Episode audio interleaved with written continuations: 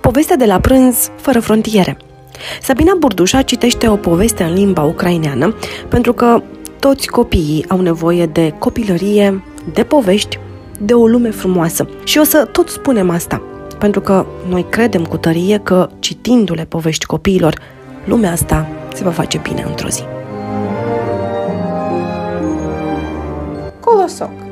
Жили собі двоє мишенят круть та верть, І півнік голосисте горлечко. Мішенята тільки й знають, що танцюють і співають.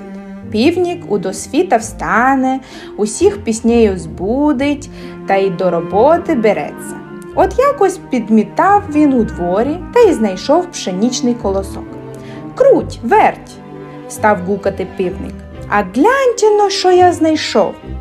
Поприбігали мішенята та й кажуть Колі це його обмолотити. А хто молитиме буде? питає півник мишенят. Не я, отказує одне мишеня. Не я, каже й друге. Я обмолочу, каже півник і взявся сам до роботи. А мішенята й далі граються. От уже я обмолотив півник колосок, та й знов гукає до мішенят. Гей, круть, гей, верть, а ідіть гляньте, скільки зерна я намолотив.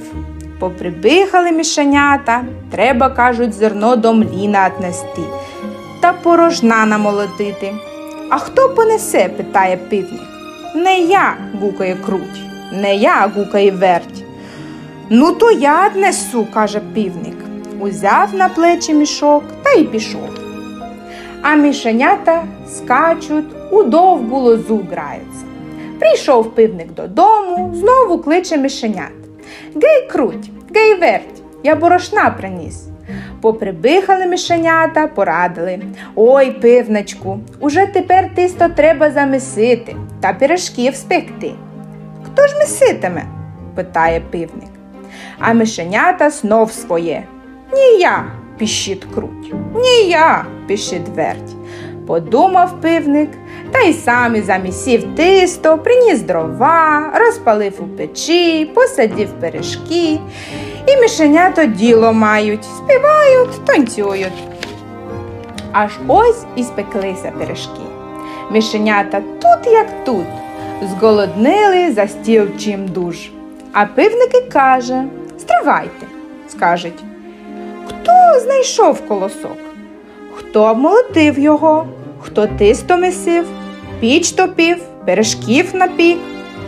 Ти, ніщичком кажуть мишенята. А що ж ви робили?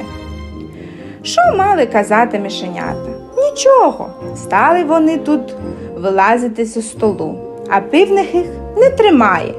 Хто ж від таких лі... лінюхів пиріжками пригрошатиме?